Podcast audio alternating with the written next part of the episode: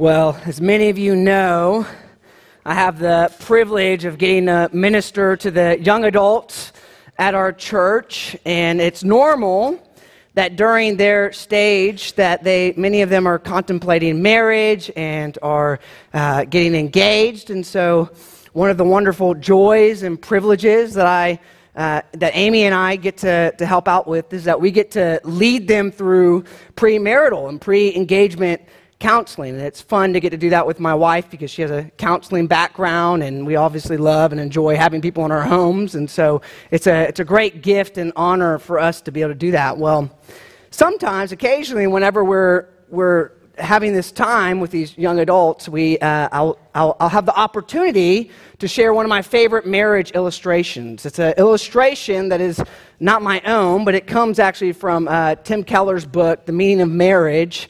And in it, his wife, Kathy, describes this moment called a godly tantrum. Some of you may be fam- familiar with it, but uh, if you're not, I'll, I'll, share it with you now. The, the way the story goes is that Tim and, and Kathy had just moved to New York City to plant Redeemer uh, Presbyterian Church, and uh, they had they knew going into this that planning the church was going to take a lot of extra time and investment, and so they agreed to a three year kind of term that Tim was going to have some longer hours in investing into uh, this church plant in order to kind of get it off the ground. Well, three years come and go uh, and uh, the hours have not changed. Kathy confronts Tim and t- kind of says, or not does, doesn't confront, but asks him about it and says, "Hey, when are we going to kind of move back our hours and have a little more normacy?" And he said, "Well, I have a few more obligations I need to fulfill, and then maybe in a few months we can we can bring it back." Well, a few months roll by, same thing happens. Well, eventually, some months go by, and Kathy has had enough, and so.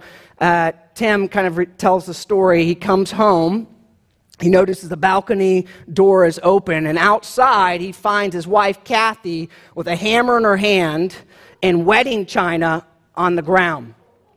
And she is uh, one by one smashing the wedding china uh, on the ground. And Tim, of course, sees this. He's shocked uh, at what he sees. He thinks that his wife is maybe having a mental breakdown of some sort. So he's coming in, he comes to confront her. And uh, it turns out that this was no mental breakdown at all. In fact, it was uh, very methodical. Uh, it was meant to shock Tim uh, because he wasn't hearing her, he wasn't listening to her. Uh, and so it turns out this china, by the way, is uh, there were some there was three plates that were extra, and the cups had broken at some point during the during their life together, their marriage together. And so these were just extras that really didn't have a, a pair to go with it. So she really had three attempts to kind of get his attention. Thankfully, it worked. Uh, he, he listened, they were able to make an adjustment and, and move forward uh, with uh, a little bit of uh, normacy. Well, in our passage this morning, Jesus isn't necessarily going to smash China per se, but he is going to shock us. Uh, and, to, and, he's going to do so in order to get our attention. I invite you now to stand for the reading of God's word. Our passage this morning is Luke 5, verse 17 through 26. One day, or on one of those days, as he was teaching, Pharisees and teachers of the law were sitting there, who had come from every village of Galilee and Judea and from Jerusalem. And the power of the Lord was with him to heal. And behold, some men were bringing on a bed a man who was paralyzed. And they were seeking to bring him in and lay him before Jesus. But finding no way to bring him in because of the crowd, they went up on the roof and they let him down with the bed through the tiles into the midst before Jesus. And when he saw their faith, he said, Man, your sins are forgiven you. And the scribes and the Pharisees began to question, saying, Who is this that speaks blasphemies? Who can forgive sins but God alone? When Jesus perceived their thoughts, he answered them, Why do you question in your hearts? Which is easier, to say, Your sins are forgiven you? Or to say, Rise and walk, but that you may know that the Son of Man has authority on earth to forgive sins. He said to the man who was paralyzed, I say to you, Rise, pick up your bed, and go home. And immediately he rose up before them. He picked up what he had been lying on And he went home, glorifying God, and amazement seized them all. And they glorified God, and they were filled with awe, saying, We have truly seen extraordinary things today. Thus ends the reading of God's word. Pray with me, Father, Lord, we ask that you would use this time to, to speak to our hearts, to, to shock us into understanding your forgiveness and your grace. We pray in Christ's name. Amen. And you can be seated. Well, just to give us, to set the scene, Jesus at this point had already begun his ministry. It's early on. Uh, he had done some teaching. He had healed some of the sick. He's even cleansed a leper. Uh, he has um, called some of his disciples, and his popularity had begun to spread so much that crowds had started to come and follow him wherever he went. And we're told in verse 17 that on one particular day, Jesus was teaching in someone's house. Mark's gospel gives us a little bit of extra details. We're told that this was in a house. This house was located in Capernaum. And so, in this house, Jesus is teaching, and, and present in the house, we're told, were some Pharisees. These were the, the religious experts. These were the theologians, if you were. And they were here to listen to Jesus and hear what he had to say. Well, with them was a large crowd. And we're told that these people had come from all over. They came from every village in Galilee and Judea and even as far as Jerusalem. And then in verse 18, we're told that there's a group of men. Mark, once again, gives us some more details. We're told that there's four men. Uh, and these four men came in and they were bringing with them on a bed a paralyzed friend on a bed. And they were hoping to put him before Jesus, presumably to be healed. However, the crowd was, you know, obviously there's a lot of people there. They had a hard time getting to Jesus. So, desperate to get their friend before Jesus, they decide to climb a staircase that went along the side of the, the house and they made their way to the flat roof. And their plan was that they were going to dig through the tiles of the roof and lower their friend before Jesus. I want you just to kind of visualize the scene with me just for a minute. This is a very dramatic scene. It's a very shocking scene. Um, it's not something you see every single day. Uh, here, Jesus again is teaching. The Pharisees the teachers of the law are here. They're, they're listening, they're clinging, they're thinking on every single word that he has. And, and the crowd is gathered, the room is filled. You know, presumably these people have traveled from all over. Maybe they even got there early to kind of get the best possible spot so that they could hear Jesus teach and expound the word. And then all of a sudden you hear thuds on the roof and debris begins to fall. And pieces of tile and clay begin to drop on your head. And then all of a sudden, a beam of light comes shining through. And the, and the owner of the house is like, What is going on, right? And the hole gets bigger. And all of a sudden, four faces pop out, and it's the four friends. And once the hole's big enough, you see this body being lowered down on a bed with ropes into the center of a crowded room. Just a typical day in, in, in, in uh, Capernaum, right? Not at all. This was bold, this was surprising, and this was crazy. And yet, what's remarkable about this whole thing is how Jesus responds. Jesus doesn't notice, he doesn't rebuke the men, he doesn't correct them, he doesn't tell them to hit the road. Instead, his first and immediate response when he sees their faith is to reward their faith. I don't want you to miss this. If you want to know what God the Father is like, look at Jesus. We can, we can look at it's, you know, we, we can look at a sunset, we can look at a hurricane, we can look at the majestic mountains, and we can learn about God, but there is no better way to learn about the Father than through the person and work of Jesus Christ. And yet, here we see it on full display. Jesus sees these four men, he sees their desperation, he sees their commitment to their, to their hurting friend, he sees their faith, and he has compassion on them. He doesn't see them as an inconvenience. He's not annoyed by them. He doesn't dismiss their need. Instead, he sees them and he rewards their faith. Now, we could stop here, and this would be a beautiful and powerful story of God's uh, compassion and of a friend's just faithfulness. Uh, but to do so would miss a bigger and greater point. What's going to happen next is going to shock the whole room.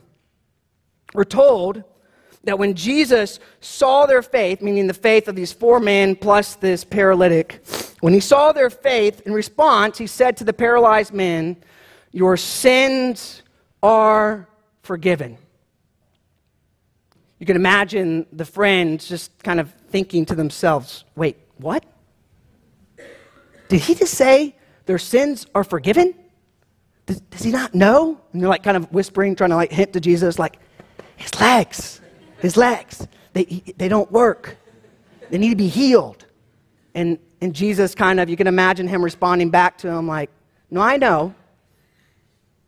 I said, Your sins are forgiven. Meanwhile, everyone's kind of scratching their head. They're probably confused. But Jesus knew exactly what he was saying that day. Jesus was well aware of this man's condition and brokenness, but Jesus saw further. When Jesus saw this man, he, he perceived not just this man's felt need, but he perceived his truest and his greatest need. Jesus, the great physician, saw past the surface and he saw into this man's heart and soul. He didn't just see a man who was paralyzed physically, but he saw a man who was paralyzed spiritually. It's worth noting that Jesus does eventually go on to heal this man. To, you know, it wasn't that he, he didn't see this man's hurt, he didn't see or care for his physical needs, right? It was that those things were secondary to what he needed most. To Jesus, this man's truest and greatest needs, as well as ours, was forgiveness for our sins. And Jesus was willing to make him whole. Well, if this was surprising to the friends, then Jesus' words would have been utterly shocking to the Pharisees. When Jesus said and spoke the words, Your sins are forgiven to the paralytic, he was making a very serious and a very bold claim. And so when the Pharisees heard this, they became indignant and they said to themselves in their hearts, they said, Who is this who speaks blasphemies? Who can forgive sins but God alone? For the Pharisees to say, for the Pharisees to say that you could forgive sins was both arrogant and blasphemous. Remember, Judaism was and always has been monotheistic. The Shema was something that they recited daily. It says, Hear, O Israel, the Lord God, the Lord is one.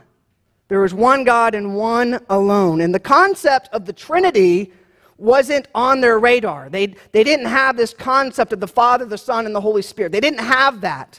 And so, to the idea of Jesus being God just didn't compute. It didn't make sense for them. But what we're, what we're going to see in a few minutes is that the proof is in the pudding. In the remaining verses, I want you to just to notice a few things. First, notice Jesus' perception. Verse 22. When Jesus perceived their thoughts, he answered them, Why do you question in your hearts? Notice, Jesus sees their thoughts. He knows what they're thinking. He knows that they're questioning in their heart. They're, he knows that they don't believe what he's saying. This is the first clue that Jesus maybe uh, has, can back up this claim after all. Okay, that's the first thing I want you to notice. The second thing I want you to notice is this. Notice the question, the second question in verse 3, 23. He says, Which is easier to say, Your sins are forgiven you, or to say, Rise and walk? Now, this is a very interesting question because, in one sense, it's easy to say both. Your sins are forgiven, rise and walk, right? I just did. It's easy. Well, another way you can kind of look at this question is that Jesus is acknowledging that one of these statements is verifiable and one of them isn't.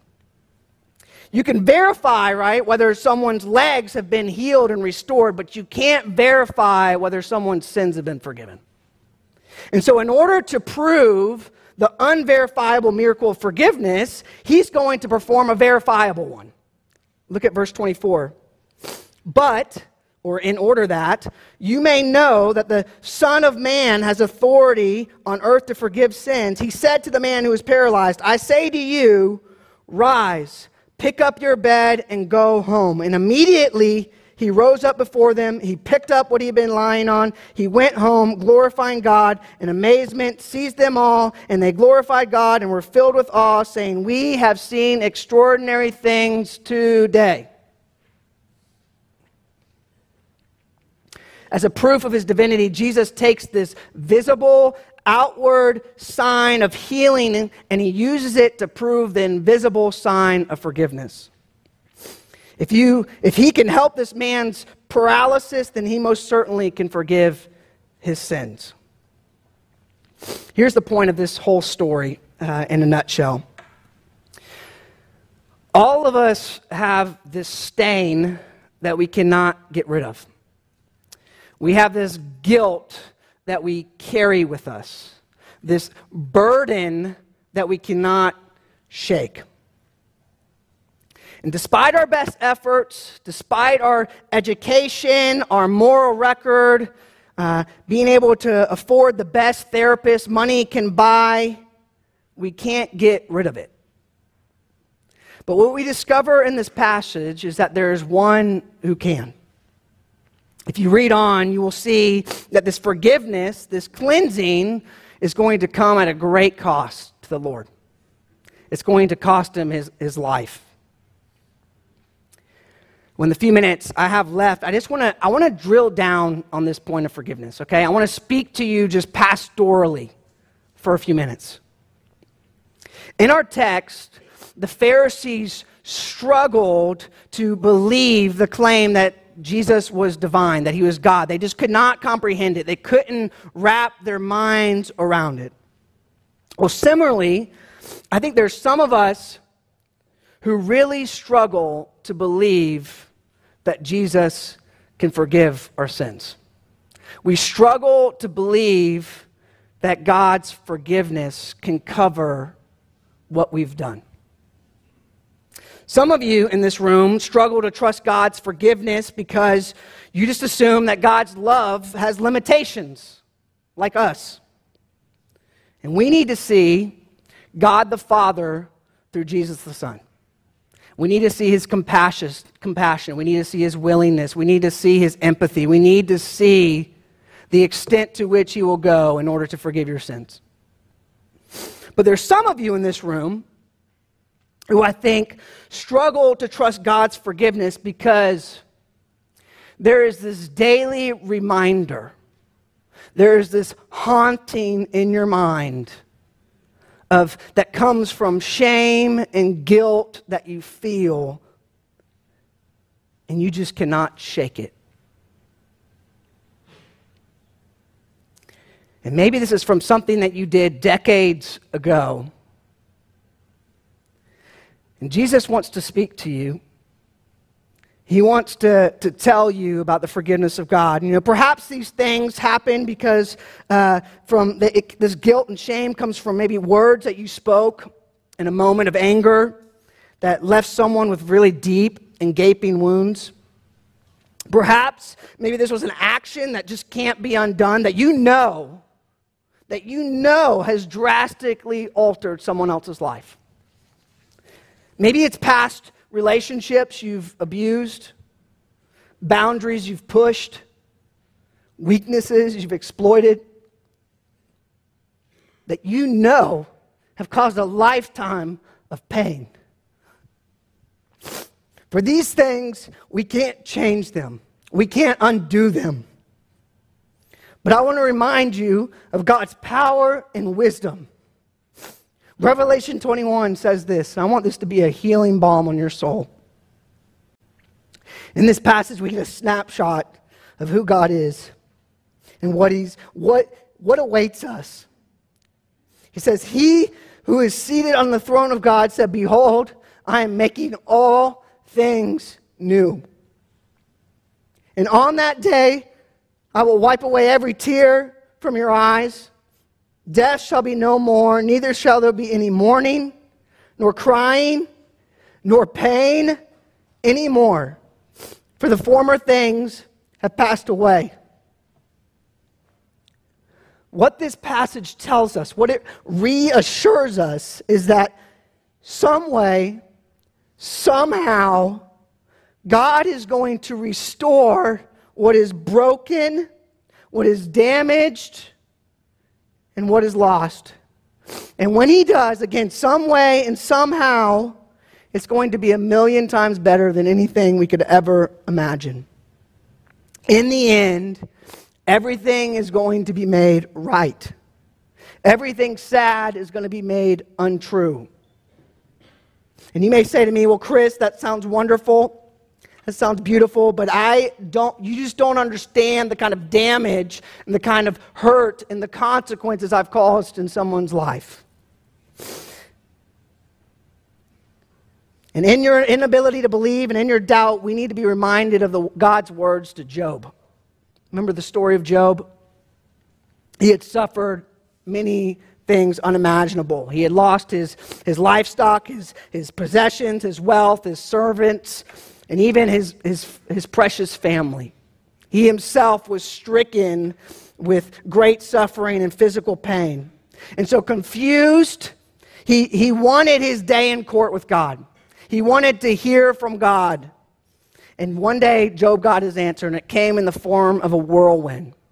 And that whirlwind came down, and it came down with a bunch of rhetorical questions. And this is what he says. I'm just going to read a few of them. He says, God says this to Job Who is this that darkens counsel by words without knowledge? Where were you when I laid the earth's foundation? Tell me if you understand.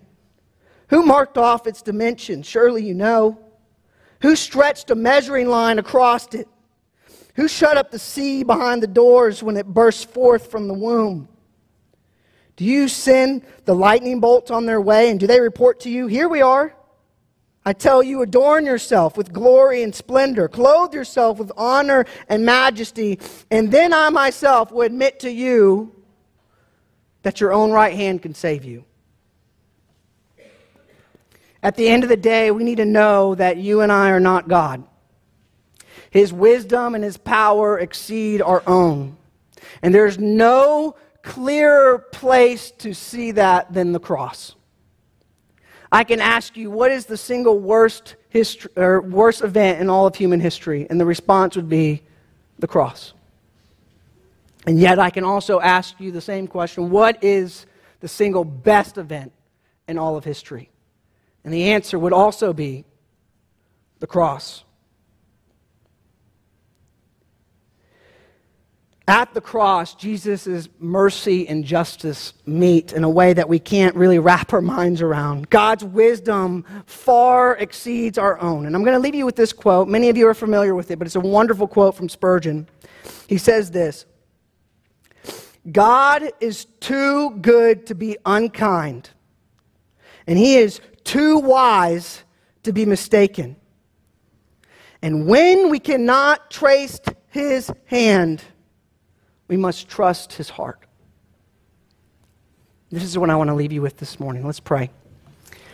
Father, Lord, we, we bow our heads acknowledging your wisdom and your power. It's beyond anything we could ever imagine or think. Father, we are unworthy in every single way of your grace, your gifts, and your, your mercy. And yet you lavishly pour out these things on us. Father, help us to trust these things. Help us to, to look to you in our times of, of doubt and, and struggle. And would you, by your Holy Spirit, reassure our hearts and help us to trust in the blood and righteousness of Christ alone. We pray in Jesus' name. Amen.